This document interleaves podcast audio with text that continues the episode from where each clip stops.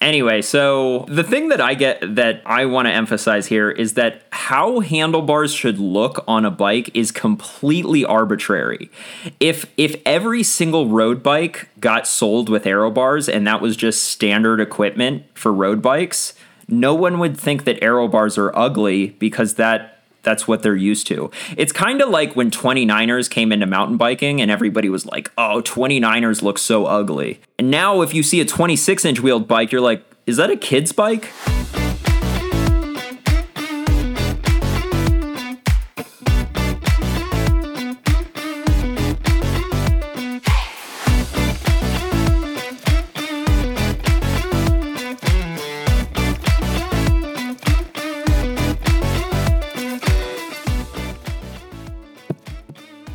Yo, is this thing on? Haha, yes it is. What is up, party people? Welcome to the newest, freshest, and hottest cycling podcast to drop onto the scene, hosted by yours truly. My name is Adam Saban. I'm a self proclaimed pro elite, semi pro, wannabe pro, whatever you want to call it, off road cyclist based out of Sioux Falls, South Dakota. Each week, I'll be joined by my good friends and fellow pro elite, semi pro, you know, whatever, cyclist Scott McGill of Fallston, Maryland, as well as YouTube sensation Dylan Johnson out of Brevard, North Carolina. Together, we are the Bonk Bros, and we'll be getting together each week to shoot the breeze on all the latest happenings in the world of bike racing. We'll focus mostly on domestic scene where each of us find ourselves racing on the reg, but we aren't afraid to talk some international beef if that's what comes up. All right, enough of this intro stuff. Let's get this Bonk Bros party started.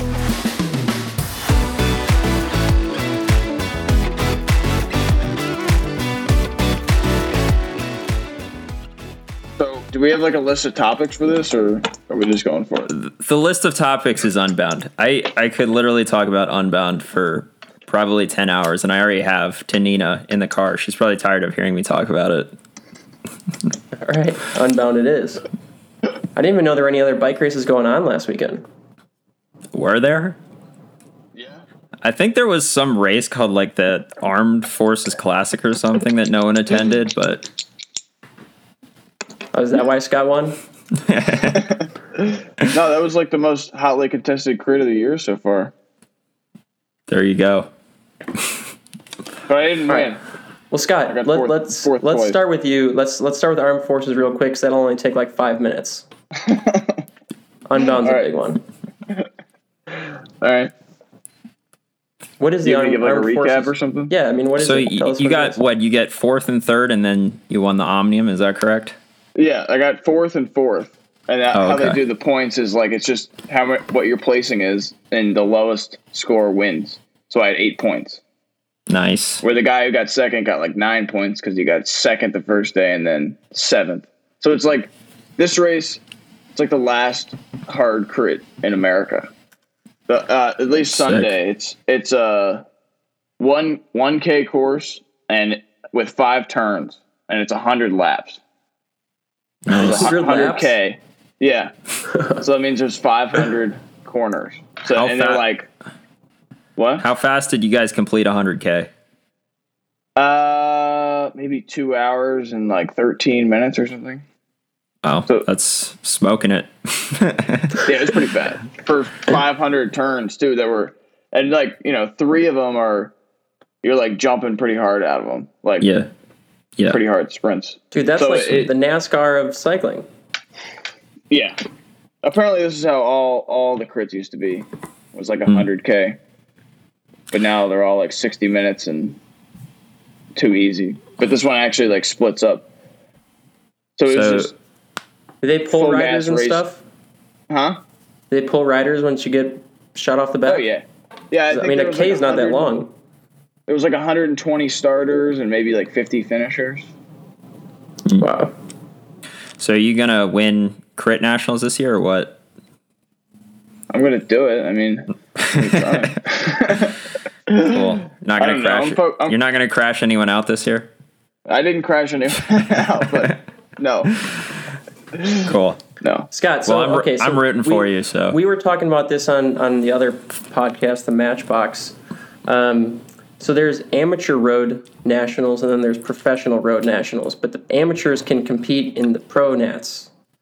Are you doing both? Yeah, because What, like, I I, can't don't do understand. I, I don't even understand necessarily like what's what's the distinction between the two? Why why is there why, why are there pro so many? nats- Yeah. is for pros, obviously. But since there's not enough like registered pro teams or registered American pros, they let amateurs do the race to like fill in the field, basically. But what's the criteria to meet the pro status? Uh, you have to have a pro. Your team has to be either continental, pro continental, or like they're called a pro team now, or world tour. So the team I'm on, Wildlife Generation, is So It just depends on what team you're on. Yeah, pretty much. So like when you get a pro license on the road, you you can't just earn your pro license like through upgrading like you can with a Cat 1 license or like a pro license for mountain biking. You have to join a pro team. Okay. So yeah, that's what I wasn't like. It, it, that's what I didn't understand. So, so you could theoretically like be on an amateur team one year, then a pro team the next year, then like go back to an amateur team and just kind of flip flop between the two. Yeah. I don't think there's any rule that you can't do amateur nationals if you've been on a pro team. I don't think so. There might be though. Okay. That would make sense, but um no, probably not. But then if you're like like the, you sometimes amateur nationals is before pro nationals and if you're top 10 or something in the crit at amateur nationals then you can do the crit at the pro nationals and then sometimes they let some teams into the crit but not the road race. But when I was on an amateur team I paid attention to like the rules a lot more than I do now because I can't even go to amateur nationals so I, Yeah. I don't really care what the rules are. But they hmm. like in 20 like 18 and 2019 it was like five amateur teams got to do pro nationals. So then it, it was like ranked on the like the pro road tour points was who got to do pro nationals. So hmm. they kind of made it like a, a like a competition between teams to get into the race. But then last year because there was so little pro teams and like it was COVID so we didn't even have any races before pro nationals. They just, I think they just let anybody do it. You have to be like a Cat One, or you have to be a domestic elite team or something. So Gotcha. Cool, man. Well, be cheering for you. Anything else about armed forces? Was there any drama that you want to talk about? no, I mean they didn't let us into parking What? on Sunday. They gave us a parking pass and everything at the hotel, and then we show up. And they don't let us park on the in the infield, and all the other teams have like all these tents taking up all the parking spots. And then we went one, three, four in the race, and won the Omnium. Dude, we one of your parking uh, one of your wildlife teammates was at Unbound. I rode with him for a little bit. Oh yeah, yeah. Kent was there. Mm-hmm. Yeah, I forgot about that. I should Yeah. I should have asked him about ha- about halfway through the race, I was riding with him, and he's he we were like asking for time gaps to the leaders, and he's like, "Yeah, if we're more than fifteen minutes down, I'm just gonna call it." like quit. I don't, I don't know what he meant. I don't know if he meant he just like s- you know easy pedal to the He finish or quit or I, I don't know how he finished either. But It sounded like he was like just doing it to compete in it. But yeah, then like once you get in the race, obviously you're gonna like try as hard as you can. But right. Yeah, Yeah, Unbound doesn't seem like the kind of race that would be fun to just go do for fun. well, then why are all these people doing it for fun? I, I don't Yeah. understand. I don't know. It doesn't I sound mean, any I- fun to me. I mean, I think it's it's like it's like uh, finishing a marathon or something, right? It's uh, Yeah, sort of like you know here's something that i accomplished i rode 200 miles of gravel um i think that's how a lot of people look at it Yeah, but you don't you don't just say like I'm gonna go have a fun day on the bike. There's a lot more fun things you could do. yeah i mean personally i i find unbound to be fun i know a lot of people really disagree Yeah, with but, but part of it is because you're you're competing and like you're pushing sure. yourself. sure i probably wouldn't drive to the middle of kansas to go shred some some kansas grav just by myself but the race makes it fun All right, well, let's switch to Unbound. This sounds Cool. way more exciting. Um, hey, so one question I have. So I saw on Alex Wild posted like a picture, and it looked like he was he was like riding over some like knockdown bridge or something. Was that was that part of the race? Or I, I couldn't tell if that was like in the race or if that was just a Uh, random picture. I mean, there's plenty of sketchy creek crossings in the race. Could have been one of those. There is a wooden bridge. It's not knocked down, but um, Okay. there was actually a rider down and like seriously injured when I pa- passed the wooden bridge. I think it was a hundred mile rider. Um, and uh, yeah, it, there's there's plenty of sketchy creek crossings, especially this year when it rained. but they, Like, didn't they change the course to avoid some of those? so the course was going to be 204 miles, and then they avoided some of the really dangerous creek crossings, apparently, um, and it got knocked down to 200 miles flat. So if there was if there was any year to go sub 10, it was definitely this year with the southern route, which is apparently faster, and the fact that it's 200 miles flat instead of like 204 or 206, how it usually is. And uh, and yeah, that's exactly what happened. I mean, the times were insanely fast, despite it being super muddy, which you think would slow it down, but Yeah, everything I saw, all the footage I saw, it looked like people were going slow. Well, Like so mud, so know? the Like- the yeah. Granted, the camera crews are gonna be at the gnarliest mud sections, right? They're not gonna Yeah. be on the the chill sections, which is the majority of the race. Um, but so apparently, so last year the the race went north, and I think the year before that it went north as well. And I think when it goes north, the terrain is a little bit slower, and there's a higher risk of flatting, uh, which is why so many people got flats last year. Um, and and people are saying I, I've heard people say that the really fast times this year is just because it's the southern route, but people are forgetting that this is not the first time that the race has gone south. In fact, the last time that the race went south was in 2018, and I was at that race, and Ted King's winning time was 10:45. So it's not like you go south and automatically everyone's time is going to be super fast.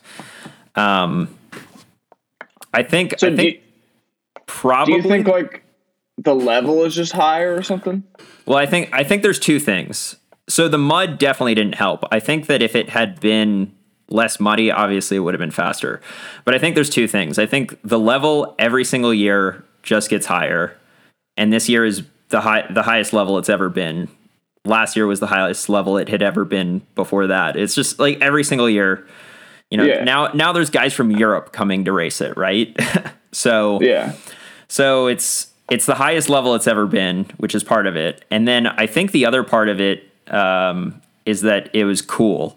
Usually, Unbound is a really hot race, and I think people just just you know they just die in the heat in the second half of the race, and uh, it wasn't hot. I mean, if anything, it was kind of cold. Um, I think it rained out there, and I think maybe the high was in the upper 70s. But the fact that you were drenched with rainwater, like there's no there was no overheating, right? So I think that was a huge factor. Um, so even though the course was muddy from the rain, I think the rain actually helped the average speed be higher because people weren't overheating like they normally do. So you Yeah, went so- to Texas for like a month and it wasn't even hot? Yeah, it was completely useless. I was riding in 95 degrees in Texas every single day, and there was no point in being heat acclimated. I mean, maybe a little bit, like maybe it helped a little bit with my blood volume and everything, but like it wasn't hot, so there there wasn't a point in that. But um, Were you cold ever at all? Like, did you like? did Yeah. people- were people wearing warmers and when stuff? it was uh no because in the morning it wasn't raining and it wasn't i mean it wasn't that cold it was i don't know 60 uh but like midway through the race it started pouring rain and i was i was a little bit cold i could have used arm warmers or something yeah Um, yeah. So when I so I, I like tuned in to uh, the live feed like shortly after that went live. Um, But before that, I like went on Instagram and just like flicked through all the live updates, whatever that Unbound was doing on their Instagram page, uh, which was pretty good actually. Um, and they said when, the live feed first came on, the announcers were saying that the first 75 miles, the average speed was 25 miles an hour. Was that accurate? No, it wasn't. Okay, because I, I, mean, I thought that seemed, I thought that seemed way excessive. I mean, like 23 I could see, but 25 miles an hour. I, no. It, if anything, the average speed was actually faster in the second half of the race. I think because the second half of the race had a slight tailwind, Hmm. but um, y- you can go to the results page and look at Ivar Slik, the dude who won. Um, he, you can look at his his average speed splits, and the the highest it ever was was like maybe it was 22 for one section, but I think it was in the 20s and 21s for most of the sections. It was never 25. Okay. Yeah. Yeah, because I thought that seemed kind of crazy because that would mean like the winning speed was like 21 and a half miles an hour for the whole Mm-hmm. thing. So that would have meant that they like severely dropped off that pace after 75 miles. Yeah, I, didn't they seem didn't. like it. They didn't drop off the pace. I think the the second hundred miles was actually faster than the first hundred miles, which is like unheard of at Unbound. Almost always at Unbound, the first hundred is faster than the second hundred. And again, I think that's just because it gets hot in this in the second half of the day, and the the speeds drops drop because people's power drops off with the heat. Sure. So with the competition being so much higher this year, was there more chaos at the front like earlier on in the race? Just because there were Yeah. more people that were up there. There were crashes. There were crashes. So I was I was doing kind of a unique pacing strategy. So I didn't actually spend a lot of time at the front. Um, but from what I saw in the first twenty miles, there were there were a lot of crashes and people getting flats. Obviously, I mean that always happens. But um, yeah, What was your unique pacing strategy? like ev- both times I've done Unbound, I have felt fine in the first hundred miles. Not fine, but you know, felt good enough in the first hundred miles, and then the second hundred miles is where it hits you, and you crack, and that's like ninety five percent of people's experience. If you ask, if you ask most people who are trying to win the race and stay with the front group how their Unbound went, they'll be like, "Yeah, cracked in the second half." It's it's like universal, Yeah, no right? shit. right. It's 200 Um, miles. Yeah. Yeah, and I, so I so I was like I was like I'm going to try to prevent this from happening by riding at I'm going to try to do even splits. I'm going to try to do 20 miles per hour for the first 100 and the second 100. 20 miles per hour is last year's winning average speed. And I was thinking if I have even splits for this race as opposed to burning a bunch of energy in the first half and then dying in the second half, I'll bet you I can catch a lot of people in the second half and finish pretty well. Um, and uh, the plan went perfectly. I averaged 20 for both halves. Uh, I just didn't anticipate that the win that everybody else's average speed would be so high. you know what I mean? So, and also it wasn't hot, so people didn't die in the second half like they usually do. So, um, I ended up 25th. Um, didn't have a lot of issues out there. There was tw- there were two times where I heard air coming out of my tire, but the sealant got it. And then there was one time where I went off course for about two miles and had to get back on. So instead of doing 200 flat, I had like 202 miles. So does uh. do they mark the course at all, like any major intersections or anything, or is it all on your head unit? No, it's all on your head unit. the whole thing? The whole thing, yeah. The, not not one bit of it is marked. Wow. Do you do you bring a spare head unit with you in case it, yours breaks or something? Well, my head unit lasts the whole race, but I imagine that if you're one of these finishers that's like taking, you know, 20 hours to finish, that's definitely a consideration.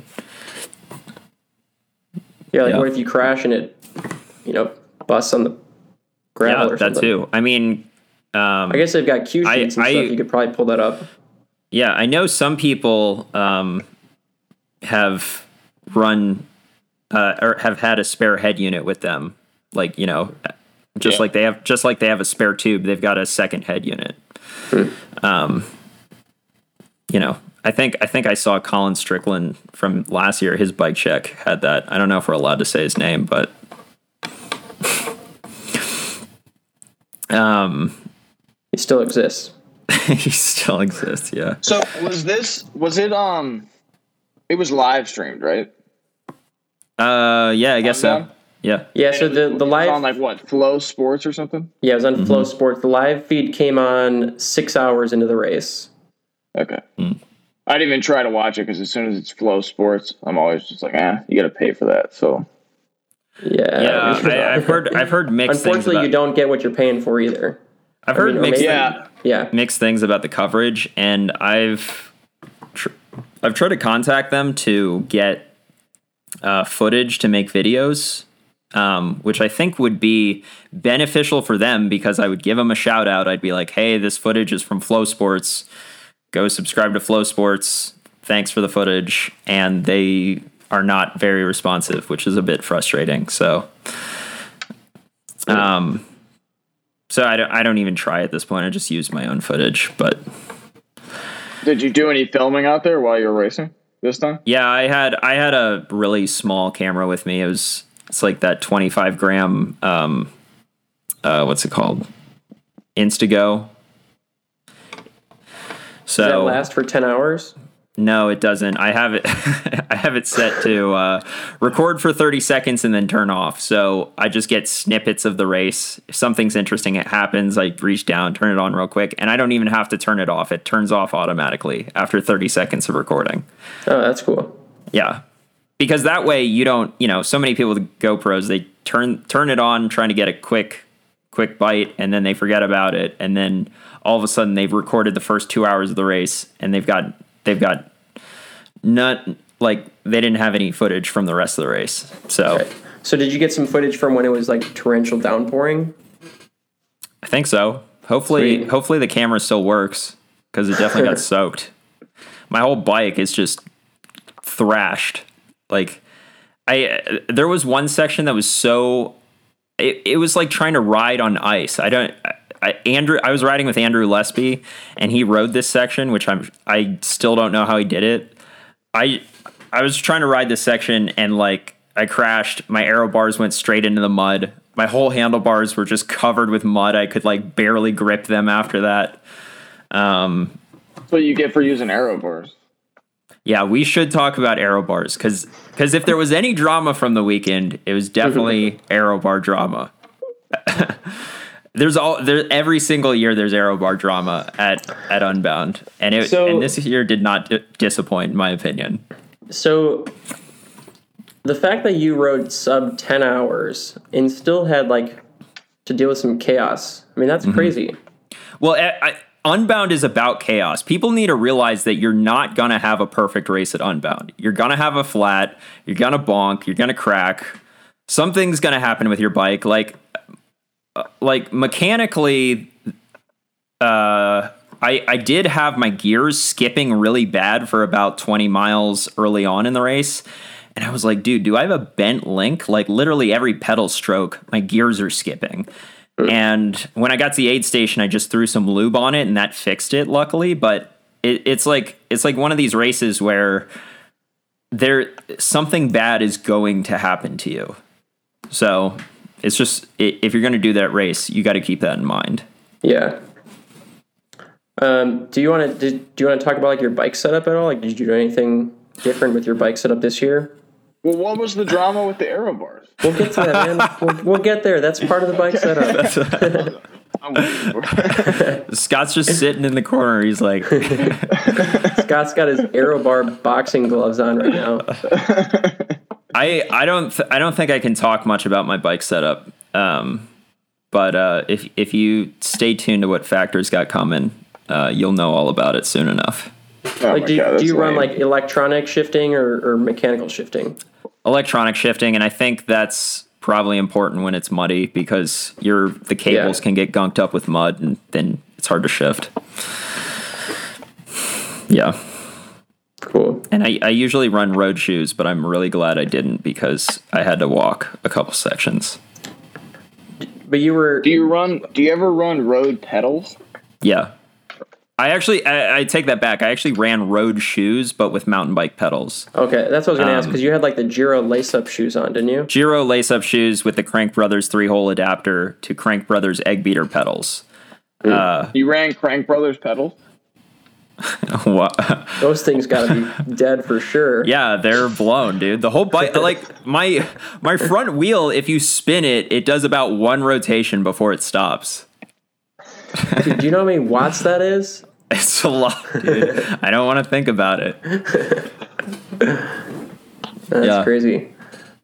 Yeah, it's funny. So if if you listen to the Matchbox podcast, you know Drew Dillman. Um, him and I go back and forth on the on the marginal gains conversation. I'm a marginal gains guy. He he's the kind of guy who's like marginal gains. Why don't you just pedal harder, right? Uh, we had an interesting text conversation going about this this sub ten hour finish because I I finished like a minute and some change under 10 hours. It was like 958 something. Any one of these marginal gains that that uh, Drew is constantly rolling his eyes at could have been the difference there between getting a sub 10 hour and not getting a sub 10 hour. So, Yeah, but clearly the the biggest marginal gain had to be the aero bars. So let's talk about that. yeah, let's talk about it. so, so the drama started with uh, Pete Stetina started this email chain about the aero bars, and the title of the Email chain. Yeah. Email chain with kind of like probably who he thought was going to be in the top 20, right? Um it didn't include it was it didn't include everyone, but just the people he thought were going to be competition, I guess. Were you included? I wasn't included in the original one, but Ian Boswell uh, forwarded the whole email chain to me. So um so I got I got to see all the emails. Um He must have known you were going to be t- top 25. Yeah, I don't know. um, so I think that so Pete Stetina's stance on aero bars is kind of he's not pro or against aero bars. He's kind of like, uh, you know, if everyone's gonna run them, then I want to run them. But if no one's gonna run them, then I don't need to run them. Whereas I'm like, I will run aero bars if it's an advantage. I don't care what anyone says. And people like Geoff Kabush is I is like, I will not run aero bars no matter what anyone else is doing, right? So the two opposite sides of the spectrum are me and Geoff Kabush on aero bars. And then Pete, I would say he's he's like in the middle, right? Um so he starts he starts this email chain and the title of the email chain is aero bars comma democracy and i guess what he's trying to do is be like are you guys running aero bars should we make a petition to not run aero bars like what is the consensus here and i feel like i feel like the people who were running who were gonna run aero bars just didn't want to speak up and the people who were not to run aero bars were very vocal about how they didn't want to run aero bars. So, you know, I don't know, like Payson, Ted King. Ted King wasn't even there, but you know, some some some real aero bar haters spoke up and they were like, "We're not running aero bars," uh, which, you know, which is fine. And and so the consensus was kind of like, okay, no aero bars, right? And then I don't I don't know what happened in between that, but then Pete put out a video uh, and he w- on his Instagram the day before, and he's like, "Yeah, I'm not going to run like the full on aero bars, but I'm going to run these mini, these sort of like mini aero bars." Uh, as Well, a, one, one second. Wouldn't that be worse? Because like you're using them, but you don't have like a full grip on them. So you're al- that's like almost the most dangerous thing you could use. yeah, he was saying it's it's less dangerous than doing the the puppy paws thing that got banned by the UCI, where you're just laying your forearms Yeah. on the bar and not grabbing onto anything, uh, which I guess is true. But um, you know, I I don't know. People can debate about what is more or less safe, the mini aero bars or the full aero bars or no aero bars. Um, to be, I'll I'll be honest. I think when people bring up safety, they're not actually concerned about safety. They just don't want to look lame. That's that's my honest opinion. Also, when it comes to safety, like it's a dangerous sport, right? like, sorry, exactly. Like, like exactly. Are you gonna like? Are you gonna ban like drafting too close to someone because you know they could stop suddenly and run, you run into the back of them or? Yeah, I've, yeah. heard people in the last like couple weeks complaining about like certain crit courses and stuff, and I'm like, there's a reason like you have brakes, right? Yeah. Like, yeah, they can make it you know a little safer with barriers and stuff, but right. If you just want to race on a straight highway or something, then that's like lame. So. yeah, if you don't mean, want to crash, then don't go to the rate. Don't compete. Yeah, I mean it's kind of like when the UCI banned the the super tuck and a lot I I was like why are they banning the super tuck? I mean, I don't even know of somebody who's crashed using the super tuck. They were just anticipating that someone would, right? Um and I was just like I was like, well, if you think it's too dangerous, you don't have to super tuck if you don't want to. Yeah. You know? Well, they banned the super tuck, I think, because like they didn't want people seeing that on TV and then trying it when they don't know what they're doing, like at home and right. crashing. So that's so that's uh that's anti aero bar guys. That's their same argument, which I which you know makes sense. Like if we if if the pros know how to use aero bars and aren't going to crash with aero bars whatever but then there's going to be a bunch of other people who want to copy what the pros are doing and they're going to run aero bars and they're not going to know how to use them you know fair enough but like um you know, I don't know. I'm kind of in agreement with you. Like cyclists have to take risks sometimes. Um, yeah, I mean, you're signing up for a 200 mile race. Yeah, I mean, honestly, I think the risk of like severe dehydration when it's a hot race is probably way higher than accidentally crashing with your aero bars. Or even getting like run over by like a deer or a cow or something out there is probably more likely than to yeah, crash because you're in an aero. There, there was a pack of deer that ran across the road. I think it was in front of Sofia um, Lauren, like Lauren pretty, DiCrescenzo has a video. A deer ran like an inch in front of her. Oh, maybe that's who it was. Maybe it was Lauren. But yeah, was, like yeah. pretty late in the race too. Like almost almost took her out. Right now, that combo between a deer and being in the aero bars. Well, she was the brakes. she was. She was in the aero bars, and the deer ran yeah. in front of her. Yeah. So, like, yeah. Anyway, so and and and the thing that I get that I want to emphasize here is that how handlebars should look on a bike is completely arbitrary. If if every single road bike got sold with aero bars and that was just standard equipment for road bikes, no one would think that aero bars are ugly because that that's what they're used to. It's kind of like when 29ers came into mountain biking and everybody was like, "Oh, 29ers look so ugly."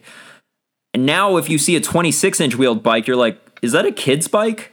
You know, probably. Um, so it's like this this whole this whole thing like oh they don't look cool or whatever it's it's a complete that's completely arbitrary. They would look cool if everyone did them if every pro ran aero bars at gravel races people would be like if you showed up without aero bars on your gravel bike people would be like what is this guy a noob? You know what i mean? So it that that's that's completely arbitrary in my opinion um, what? Just like it, that it looks ugly. That it looks argument? ugly. Yeah. That's like an actual argument. Yes, it's an actual argument, and in my that opinion, people use against aero bars. I, I've seen it online. I've seen people say that. And also, this is a this is not a like beauty pageant. It's a bike race. Like, who cares? I will say, I I do think those shorter aero bars do look pretty sick compared to like the big mm. praying mantis looking aero bars. Like yeah. I think the bike looks way cooler with those short ones. Okay, sure. But yeah. Um, um, so I mean, like, so go, going back to the aero bar thing. I mean, just look at how many guys are running aero bars and where they finished. Like of the top ten, what eight guys were running aero bars or something like that? Seven guys. It's a lot. Yeah, yeah, and I mean, you know, um, I don't know. It's it right. It it's an advantage. Um, I was having a, a, conversation with Ian Boswell that to me this is actually a way more interesting conversation than whether or not aero bars are in the spirit of gravel or whether they're safe or not. Like that's stuff that I'm like, ugh, like eye roll, right? But this was a way more interesting conversation that I had with Ian Boswell about whether or not they're actually an advantage. Um, so check this out. If you Aero Coach did some testing on aero, aero bars, all, all these different positions. When you're not using your aero bars, like you're just riding and you have aero bars on your bike, but you're not using them, that's actually pretty unaerodynamic. And it's costing you, according to them, nine watts at whatever speed they tested it at.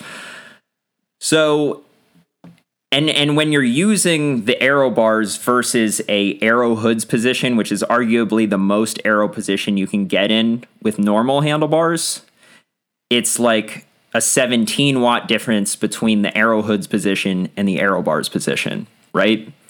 So so now you're thinking, okay, aero bars are costing me 9 watts if I'm not using them, but I'm saving 17 watts when I am using them. So now it's like, okay, let's somebody could easily do some and apparently specialized has done this, do some calculations where you're like, okay, how much time in this race do I need to spend in the aero bars for them to actually be faster? Because there's definitely a point at which I'm not spending enough time in the aero bars and they're actually slowing me down. I don't know exactly where that point is, but I saw a ton of people out there who had aero bars on their bike and were just not using them ever. We're, versus me, like I spend time training in the aero bars, and if I'm on the front pulling or I'm solo and it's not a climb, I'm using them pretty much. Or if it's some technical downhill, like I'm pretty much exclusively in my aero bars if I'm hitting the wind, right? So th- to me, that's a more interesting conversation than like, is it safe? Is it in the spirit of gravel? You know, like I don't, I don't care about that. I think the spirit of the spirit of gravel is a meme at this point, right? Um, it's like what? There's all these pros doing it, or you know, supposed mm-hmm. pros, and it's like the most talked about race in the right. country, basically. Yeah, but so it, one thing I noticed with um, Ian Boswell was interesting. Uh, he was running a hip hydration pack instead of a backpack. Did you see that? Yeah, he ran that at Gravel Locos, and he his reason. I talked to him about that as well. His reasoning was that a he thought that the I don't know if he's tested this or not, um, but this is what he told me is that he thought the hip pack was more aerodynamic than having a pack on your back. And so, I think it'd be less fatiguing because you don't have as much sure, weight weighing sure. down on your on your back. Yeah, um, probably probably uh, cooler as well. Yeah, oh, totally. Not that not that being and cool easier really to get off. Like like if race, you need to swap one out or, or you just want to ditch it. Just yeah, yeah, it's a pretty so, good idea. Has anyone does any is anyone running like a like a CamelBak bladder like stuffed down their jersey or have like a custom jersey that has a like um, pocket in it for a bladder or anything instead of running a, a CamelBak? I don't know of anyone who's doing that. I, I yeah, I've heard of the custom like jersey thing with like the with having like a sleeve in your jersey or something like that. Yeah, makes it more. I mean, I don't know anything about aerodynamics, but that would think I would think yeah. that, that would be more aerodynamic. Yeah, I'm surprised there aren't more people doing like custom frame bags with a hydration bladder in it or something like that. Yeah, Colin Strickland. I thought that his solution last year was genius. Is that, did he do that? He had a custom frame bag with a bladder in it, and and he's not the only one who runs a frame bag with a bladder, but his looked like it improved the air. I mean, you know, not tested, right? But his looked like it improved the aerodynamics of the bike, not you know, not made it worse, right? Mm-hmm. So, yeah. But it, did you if, run a hydration pack at all? it, it wasn't hot enough. Like I had four bottles with me, and that was that was plenty. At no point was I running out of fluid. Where do you, where do you fit four bottles at? Three on the frame and one in my back pocket. Okay. Honestly, I could have gotten away with just the three on the frame. Would have been fine. Um. Yeah, I, if if it was a hot race, I'd probably need even more liquid than four bottles, but it it wasn't hot. It wasn't necessary. Um, but if we if we go back to this email chain real quick, so so people people are people are kind of deciding, and I think that the only one who gave pushback on the actual email chain is uh, this guy Jasper from Holland, who won Gravel Locos, and he's an aero bar guy. In fact, I think he's got like some I don't know three three printed aero bars. They look they're like the kind that mold to your forearm, right? Sick. Um, like they look like they're straight he- up off of a world tour time trial bike. Nice. Is he one of the uh, Dutch mafia guys that they were talking about? Yeah. Yeah, for sure. um, so Hopefully they So- don't hunt us down now. no, they seem like they're nice dudes. Uh, I've talked to Jasper a little bit, but he he gave a, I think he gave a little bit of pushback on the email chain, but he was really the only pro aero bar guy to do so. My teammate Adam Roberge texted me and he was like, "What do you think about this email chain?" And I was like, "I don't care what anyone else thinks about aero bars. They're gonna be on my bike if it's not against the rules." And he was like, "Yeah, man, that that's awesome." And I was like, "Yeah." and and I was like, I I texted him and I was like, "I hope that they all decide not to run aero bars because it's a less of an advantage for them and more of an advantage for me." Like, you know. Um but anyway, so so Pete Pete ends up running these small aero bars and then there was like I think Payson put up a post which I thought was hilarious, and he's an anti aero bar guy, but I I love this post where he was talking about, um, he was like he was like something about how you know these guys are going against our gentleman's agreement not to run aero bars with like some small aero bars that for some reason don't count, and then it's a picture of him doing like the Superman pose on his bike, and he's like, "This is the only aero advantage I need." um, like really poking fun at probably Pete, I would have to imagine. I mean, granted, uh, Keegan and Russell were also running these mini aero bars when they said they weren't going to. Um, but I feel like if it was if that post was poking fun at anyone, it was probably Pete. Um, so you know, I mean, I get, I get where, I get where Pete's coming from. Like he cares about this race, and he he doesn't want to give up an advantage. But it's just, it's just kind of like, I my mentality is like, I don't care if you run aero bars, and I don't care if you don't run aero bars. It's like gravel is kind of cool because there's no rules, and it's sort of run what you brung. Like if you want to ride a fat bike, you can ride a fat bike if you want to try to make it through Unbound on a freaking time trial bike, try to do that. You're probably going to get a flat, but like, you know, it's like whatever whatever bike you want to try to ride at Unbound, do it, you know? Yeah. So yeah, what, that- what what was even the point of the email chain? Just to talk about it, well, I or was there an opinion? the opinion was like let's all band together to make like a petition that us front runners are not going to run aero bars. But then then there were enough people running aero bars that it was kind of like, ah, screw it, we're running aero bars anyway. So like the people Yeah. who started the email chain ran aero bars still. Yes, Correct. They did.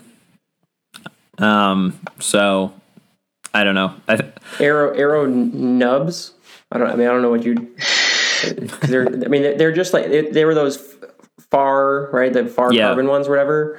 Um, and I've seen those before, and I do think they look cool. Um, but yeah, they're just like it's like a little like um, like horseshoe basically that sticks out from the center of your bar. And like Yeah. it barely it barely surpasses the length of like your computer mount.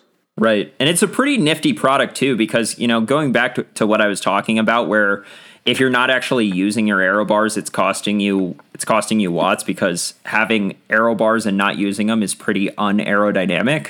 These small bars that are just kind of like in the front of your bike are probably not adding that much to your CDA. You know what I mean? Um, Yeah. So if you, if you don't use them, it's probably not that big a deal. Versus normal aero bars, like bulky long aero bars, are definitely costing you something if you don't touch them. Yeah, so when I was watching the live feed, and there was like I think five guys with you know that were part of the uh, the front group with I don't know ten or fifteen miles to go or something like that. Um, they kept mentioning how the winner is it Ivar Slik. That's his name, right? Evar or Ivar, Um, some yeah, Yeah. So they kept mentioning like, oh yeah, it looks like Ivar is, uh, you know, he's not he's not pulling through. He's not, you know, he must be hurt and he must be suffering, or maybe he's trying to save his energy. But if you looked close enough, he was just sitting on the back in his aero bars. Like he wasn't he wasn't rotating because he was in his aero bars the whole time. Um, yeah, and and he was the only one that was doing that. I mean, which Sure. I Sure. mean, it worked. I Yeah, guess. I mean- he had I more energy in the sprint. Sa- saving energy for the sprint for sure. Um, I mean, he he's he's uh, definitely the biggest guy in that group. I don't know how much he weighs, but I mean, I saw the podium. Um, we're talking about Keegan, Boswell, uh, Ten Dam, and Alexey. Those those four dudes are not that big. I mean, this guy probably outweighed them by twenty pounds. Uh, that doesn't necessarily mean you're going to win a sprint. There's plenty of big guys that aren't good at sprinting, but yeah, he's not a good guy to toe the line. Back to the email chain. Um, so You know- he, if he only if he only emailed the top twenty guys, like, or what uh, was it all men or was there females? Oh, dude, this. I'm glad you brought that up. I'm glad you brought that up. So I, th- I thought about responding. Uh, so I didn't. I didn't respond to the email at all. I'm like, I'm running aero bars. Don't care what anyone else thinks. I'm running them. So I just didn't respond. But this is what I thought about responding. I was like, I thought about responding. Why didn't you include Lauren DiCrescenzo, last year's winner who won with aero bars, or any of the other women for that matter? Um, like do you care about preserving the essence of gravel or whatever or do you just care about losing an advantage to your competition? You know what i mean?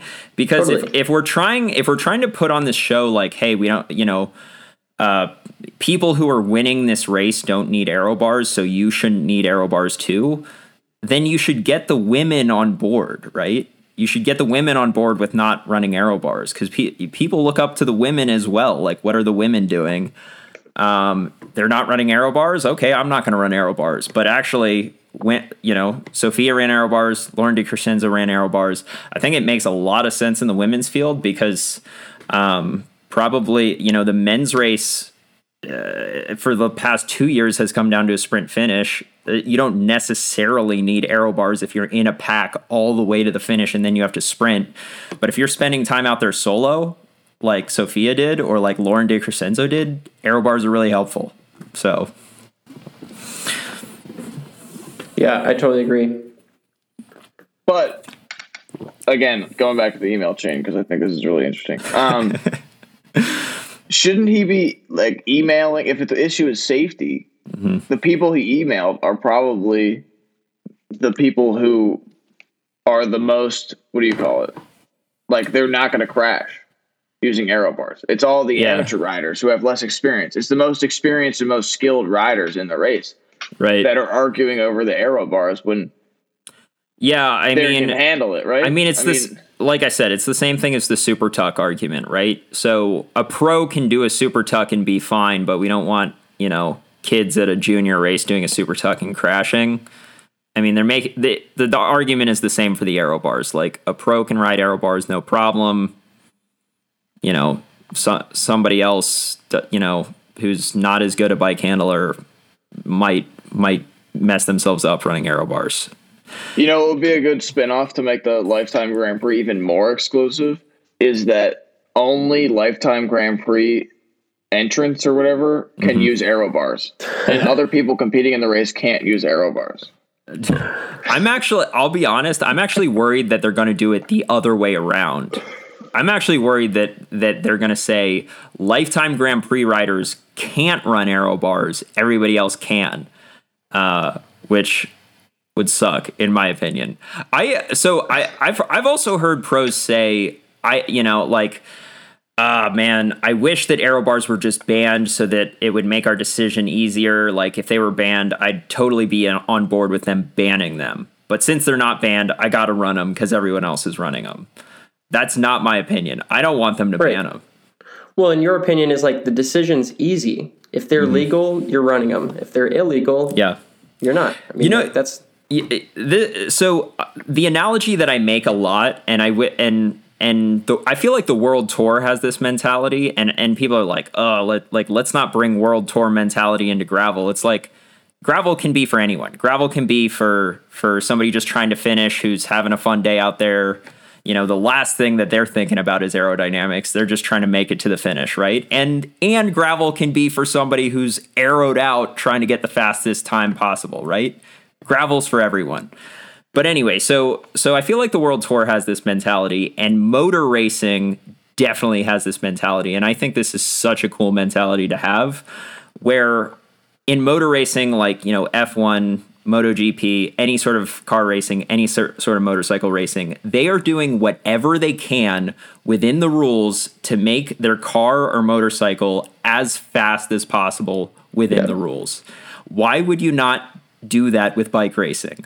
Why would you not say, okay, what is the fastest bike that I can possibly have at Unbound within the Unbound rules? I can't have a motor, all right, but I can have aero bars. All right, yeah, I'm I'm on board with that. Like, okay, you can't run aero bars in in pro road racing because it's against the rules, but that's not a rule in gravel. Like, in my mind, I.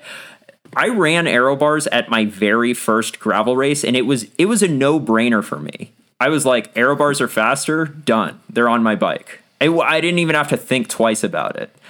Um, it's actually, it, I'll be honest, it's very interesting to see people's opinion about this this whole aero bar situation because I feel like it kind of gives you an insight into how they think about racing, if you know what I mean.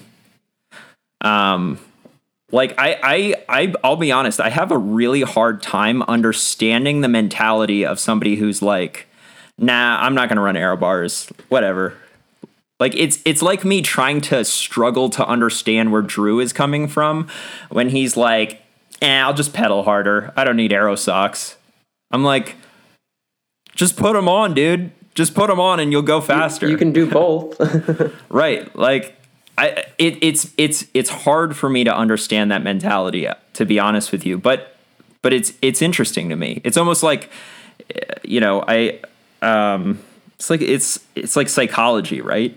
You know? How Yeah, I mean, how are in people some thinking ways- about bike racing? in some ways i i'm envious of those people because I'm, I'm similar to you dylan like i i geek out on all things gear related like i always want to have the best stuff if i can or at least the stuff that's going to make the most difference um i but i envy someone who just like who can roll up on like their kmart bike and still kind of kick ass you know Dude, like, we're talking about Scott right now. dude, Scott is like Scott is like uh, oh dude, it's got wheels, it'll be fun. scott scott ran road shoes in his first uci cyclocross race last year Like, that's just because I didn't have mountain bike shoes. That's what I mean. Like Scott has I would have, one- I would have probably not shown up to that cyclocross race because I didn't have mountain bike shoes. Scott Scott has won a collegiate downhill mountain bike race on like a blown out Cannondale Scalpel XC bike. Yeah, but I, if I had a better bike, I would have ran it. Right, sure. I'm just not. I guess that makes sense. Like I'm just not. I'm gonna do it because it's fun, right? Right. And you don't let it like you know get in your head. that, Yeah, like it oh, doesn't get it doesn't better affect. Yeah, it doesn't phase you. Yeah, Yeah. or else you're like losing the race before you start it. Right. Yeah. Where yeah. like if if if Dylan's if the morning of Unbound, Dylan went to pull up his aero socks and both of them ripped in half. He would have probably been thinking about that for like the first four hours of Unbound. right. I have a problem actually pu- putting on socks too violently and just ripping them. Yeah, man. I've got it- like an issue. You, you I need ha- to like chill out with my socks putting on or whatever. dude, you do have to be very careful about putting on the aero socks. You got to do it gingerly.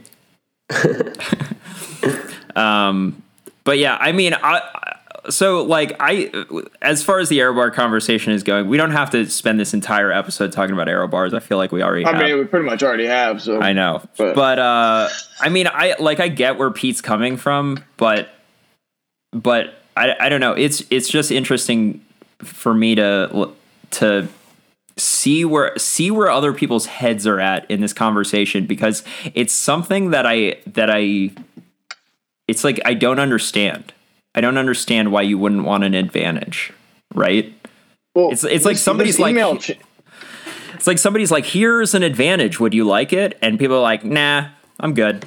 I don't need it." I'm like, "Why? Why would you not take it?" yeah. I mean, you could say the same thing about like a questionable supplement or, Yeah, but you know, I don't want to say a drug, but like, but there's a point at which it goes against the rules, right? So I- yeah. But then I- there, the- like uh, tramadol was banned a couple years ago, and people Mm-hmm. were taking that in the peloton, and then I could see the riders like banding together, almost like forming a union. This is what this email chain sounds like. It's like a gravel union almost, Yeah. and then saying, "Let's ban this so that we're all safe." Right. Right. Sure. So there, people are still going to use it because they're like, "Oh, I'm going to get the advantage." But if it was banned, then nobody can use it. Yeah. So, I mean, if we're going into the area of talking about uh, drugs and when you can and can't take, I mean, I think the line for me is is it in the rules? uh you know, is it against the rules or is it not against the rules? If something's against the rules, I'm not going to do it. But if it's if it's not against the rules, um, you know, I'm all for it. I, I don't I, this drug that you're referencing right now or supplement or whatever it is I'm not familiar with so I don't know if it's like bad for your health or something. I've I've never obviously never taken it, but it was like making people uh, uh, allegedly making people like drowsy, like it makes you Oh. real drowsy, but it's like a painkiller. gotcha. So then p- people say that they were like not like falling asleep, but like losing concentration and causing crashes in the peloton, and it's like a powerful painkiller. Hmm. But then it got banned, I think, due to like a lot of riders complaining about it. Same, Yeah. similar to aero bars.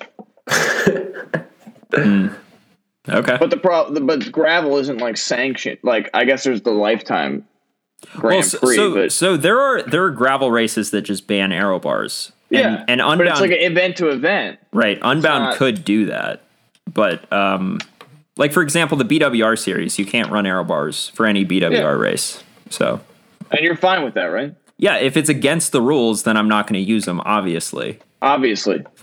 So okay, so question. So those little dinky aero bars that they used would be banned, considered banned or against the rules at BWR, right? Mm-hmm. Yeah. So why did they think that it was going to be okay to like have this like gentleman's shake on no aero bars and then show up with those things? Yeah, that's almost worse.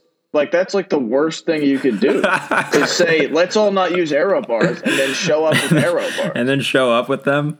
Um, Like, did he Yeah. see everyone had aero bars and like go back to his car and like pop them on or well, something? well, dude, the Dutch mafia guys, like the the Ivar Slik guy and uh, Jasper, they were they were not giving in. They're like, "Uh, sorry, I'm running aero bars, right? And I think that's that's who like the American dudes were the most worried about, and rightly so. I mean, Ivar won the race, and Jasper won Gravel Locos. These dudes are no joke. Um, so they were the most worried about these guys, and these guys are like, I, I don't care. I'm running aero bars. So it's like it's got us wor- like the Americans, it's got us worried. It's like, uh, I was not gonna run aero bars, but the the Dutch mafia is running aero bars, so I got I have to run them now. You know what I mean? Then why not just go with the full aero bars though? Like, that's what I don't Yeah. understand. Like Yeah. to me, it seemed like they put those little ones on, and I didn't know about this email chain, so I just thought that maybe like Keegan and Russell like tried these things out and they looked cool or whatever, and mm-hmm. they thought it was like you know maybe a comfort position or something. I didn't know about this email chain or whatever, but Yeah. to me, it's like if you're if you're not going to go if you're going to go against your word, then just go all the way. Like actually give yourself the advantage that you're looking for. Yeah. Um, Yeah, I don't so know. one thing I got to say though, so so on the feed they they were talking about the Dutch mafia and Ivar, and they were they were saying like how Ivar is like a marginal gains guy, and he like does all these you know things to make Mm-hmm. himself more aero, and they were talking about the aero bars and stuff like that. Um, the the, the the photo finish of him coming across the line though, dude, his arms are so hairy. like the dude doesn't shave his arms. We were talking about that like in Mm-hmm. like middle last week because I was asking you, Dylan, if you shaved your arms. Yeah. And I was like, dude, how, how does that guy like do everything but shave his arms? Like, yeah. Do you remember? Do you remember what my Ton of watts. response was to "Do you shave your arms"? You said you shave everything.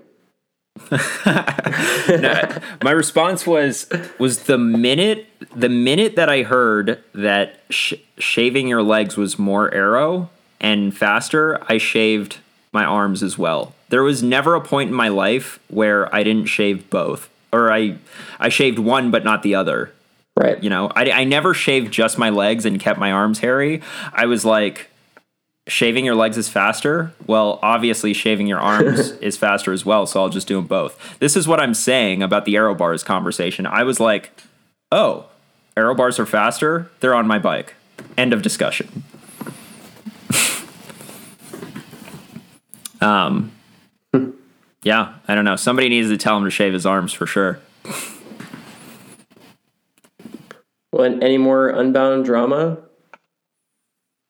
It doesn't have to do with aero bars. Um, I thought that uh, Sofia's post after after her win was was pretty hilarious. She was talking about how some journalist uh, was saying that she was a gravel newbie. Like she, they they were talking about the Lifetime series, right? And um, they were saying that Sofia was probably going to do well in the mountain bike races or something, but she's a gravel newbie, right? So probably not not a favorite for Unbound or or something along those lines, right? And she's like, that got under my skin enough that I made Unbound a priority race for me, and now I'm the queen of gravel, which is Yeah, about pretty it, epic. which is about as boss move as you could possibly be. Um, yeah, I mean, I, you know, she she wasn't. She was obviously on my radar for like women who I thought could do well there, but I Mm-hmm. wouldn't have picked her as the winner. Uh, yeah so so i was i was doing this strategy where you know i was i was trying to be consistent with my pacing and not blow up which meant i was in like probably 115th place at mile 25 there were so many people ahead of me because i was riding consistently and then i was just catching people throughout the day and so when I caught up to her group, she was in like the second group of guys on the road, and the group was like 15 dudes, and she was just chilling in the back with no other women. And I was like, "Oh, she is getting such an advantage right now." Um, because I'd I'd passed Lauren DiCrescenzo like 15 minutes earlier, and Lauren was by herself, I think, or maybe with a small group of like two or three riders. And I was like, dang, like that's a good position for her to be in right now. Um, I was I was maybe a little worried that she burnt too many matches to get with that group, but clearly she didn't. Um, so Yeah, Yeah. I was looking at like the time splits throughout the day, and I saw I think it was Lea Davidson was like up there in like the top 10 Mm-hmm. in a group, and she was the only woman up there in the beginning. But then I'm looking at the results, and she finished like an hour and a half behind Sofia. Yeah, that's what I I'm. don't know. If, That's what I'm saying Yeah. about this race. Like people, yeah, people will def it happened less this year and i think that's because of the heat but people will definitely go too hard at the beginning and then just the second half is like a slog to get to the finish like you're just right. 'cause barely- it feel it still feels easy early on. Like Mm, right. It, it's no problem to stay in that group, but you just haven't experienced what it's going to feel like eight hours into a race. Exactly So so if you were trying to even pace your your speed, Mm-hmm. would you would that be like a negative split with power? Because in the beginning Uh, you like have more advantage with drafting. no it was actually it actually ended up being a positive split with power and that's because i think the second half of the race the roads are slightly faster and there was a slight tailwind um, i wasn't planning to positive split with power. If anything I'd, i would have liked to have negative split with power but it's just how it ended up. Um, but uh, the so i recruited like five dudes to do this with me so i wouldn't be alone. And only Like one on of start those line. no, no, like I texted them like a week before. This was a different email chain. It was a different did like a sub thread, and I was like, "You better run All the it." guys with aero. I was like, "You better aero run aero bars." End of discussion, right?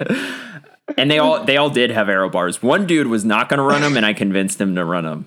Um, but uh, so a lot of them were my flow teammates, and I hope they don't get mad at me for saying this, but they were not super helpful, to be honest with you.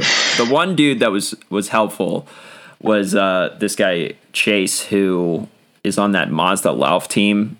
He stayed with me for like 130 miles, but so it wasn't like it was just the two of us though. Like we kept catching riders who were either either cracked or or like get dropped off the front group or they had flats or some some other issue.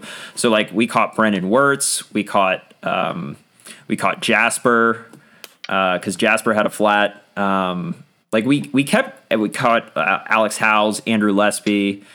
Um, probably forgetting some names, but like we caught some strong dudes that were very helpful in the chase. Like there was no part of the day except for the last 20 minutes of the race where I was solo. So I, I, I am kind of scratching my head thinking like what if I had tried to stay with the do the typical strategy of trying to stay with the front group as long as I can um like would I have gotten like is would have being in a group of that size been such a drafting benefit that I would have, you know, been I would have been further up the road when I got dropped and I would have had more of a drafting benefit for more of the race. There's no way to know, right? Um because Yeah, this I, mean, I would, I would think like you're gonna. It'd be hard to negative split with power. You know, like Mm-hmm. you're gonna positive split, right? Yeah, I mean it's not impossible to negative split with power, but it's certainly difficult. So you might as well like burn a few matches in the beginning to stay with the front group. Yeah, I think Not so. burn a match, so- so like you know, not drop off like easily, right? Yeah, I will say that that's that's probably the mentality that most people have, and it actually ends up burning them in the second half of the race. Okay. But are people just a little too like ambitious with what group they think they'll fit in? I mean, sure, everybody is a little too ambitious, right? When it's race day, Yeah. yeah, Well, even even like the front group at the end, the front group of five guys, uh, those guys weren't in a lot of the earlier moves. There, there were there were yeah. some long. I think. Well, I, I guess um, Laurens Ten Dam Laurens was. um, solo. He soloed off the front for a long time. yeah, yeah. uh, which is pretty crazy. He sent me a, he sent me a message on Instagram. Like I posted about how I just barely got under 10 hours and he's like the race was shortened. And I was like, dude, it was still 200 miles of gravel. Give me a break. I was like, it was sh- it was shortened by like four miles, and I went two miles off course, so I only did two less miles than the if, original course. if it was 196 miles, then maybe I could see because it's called the Unbound 200. right, but it was still But like it shouldn't 200 miles. Yeah, it shouldn't be 204 miles. It should be 200 miles. But but if it's like a different course every year, Yeah, I don't know. I don't know. I mean, we can we can probably wrap it up soon. We're over an hour, but um, I'm trying to Yeah, I think. think at some point we should uh we should talk about the Lifetime series a little more in depth. I'm sure. yeah, I mean, we Well- we can touch on the Lifetime series real quick. Uh, No, we'll save it. This is good. I mean, we're at an hour already. yeah, you don't want to get me going too much on the lifetime series. yeah, we Yeah. uh, honestly we need a podcast where we're just talking about the Lifetime series because Scott Scott's got plenty to say. Yeah, I've got a lot to say. in good ways. I, I've got suggestions for how it could be improved. Yeah, constructive criticism. Totally. right. Sweet. Sweet. All right. Well, I guess we'll end it there. All right. Let's wrap it up.